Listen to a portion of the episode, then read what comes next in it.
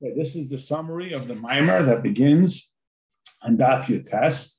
The mimer begins with the, uh, the statement of uh, that when Hashem gave us the Torah, so it says, "Panim b'panim diber Hashem imachem." Face to face, Hashem spoke with us. So the Alter Rebbe goes on to describe that this is the level of Havaya from the depth of Hashem to our pnimis. We recap the idea that Yud represents the highest level of Chachma, not of intelligence or wisdom, but total bittul, receptivity, that then partners with the analysis of Bina to the point that we describe them as two inseparable friends. They manifest themselves downward like the letter Vav and its vertical shape and it being the sixth letter, thus representing the six midas, until it's manifest in the Hay. And this is our aspiration of Yehei Shmei Rabbah, Shem Yud K. We want the Yud K to be expanded. What prevents the Yud K from being expanded is that down here in this world, there's all of this uh, obfuscation and uh, uh, uh, uh confusion of, of expression of godliness. And our objective is to overcome that. And then we talked about the idea that Torah begins with Beis because Beis represents bracha. That's why the first letter of Torah is Bereshis, Beis for Bereshis.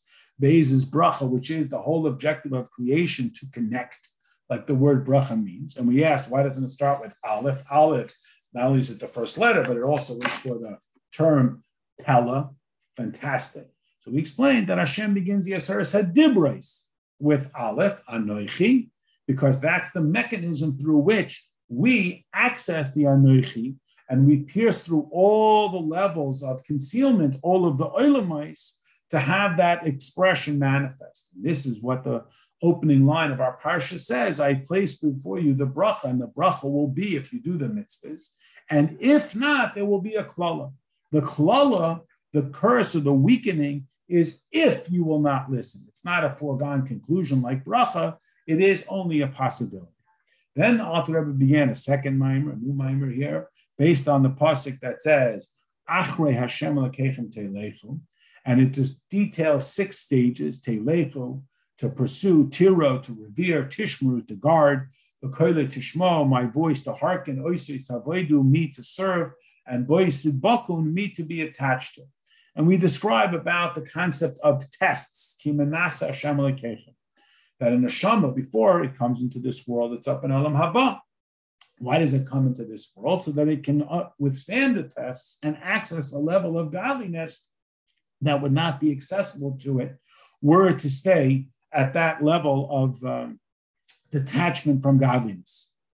And this is what is described in the uh, challenge that is placed before us when we have false prophets and charlatans and charmers and so forth who seem to have access to a level of success that is denied the, to- the God-fearing person, that is simple tivus of Gashmias. These are the tests that allow us the opportunity to rise above them, to be connected with the infinity of Hashem and not be subjected to the uh, vagaries of those challenges.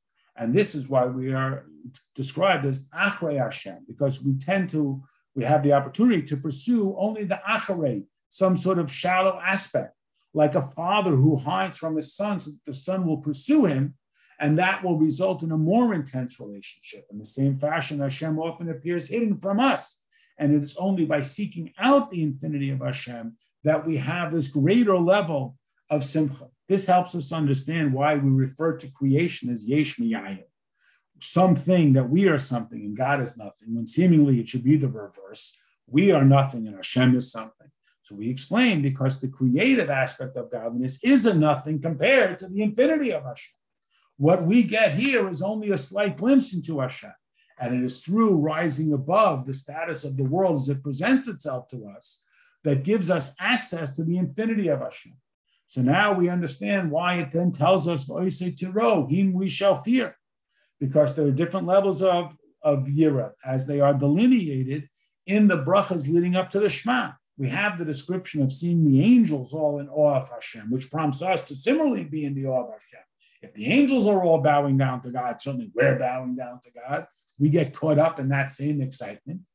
And then we graduate to the level of Ahava that is described of a more profound level uh, in the brachas leading up to the Shema. Then in the Shema, we declare the ultimate aspect of uh, our love for Hashem, no holdback, no limitation in our love for Hashem, until we come to the Shemona Esrei, where we have total bittul, as indicated by the bowing during the Shemona Esrei, which is the superior level of, uh, of Yira.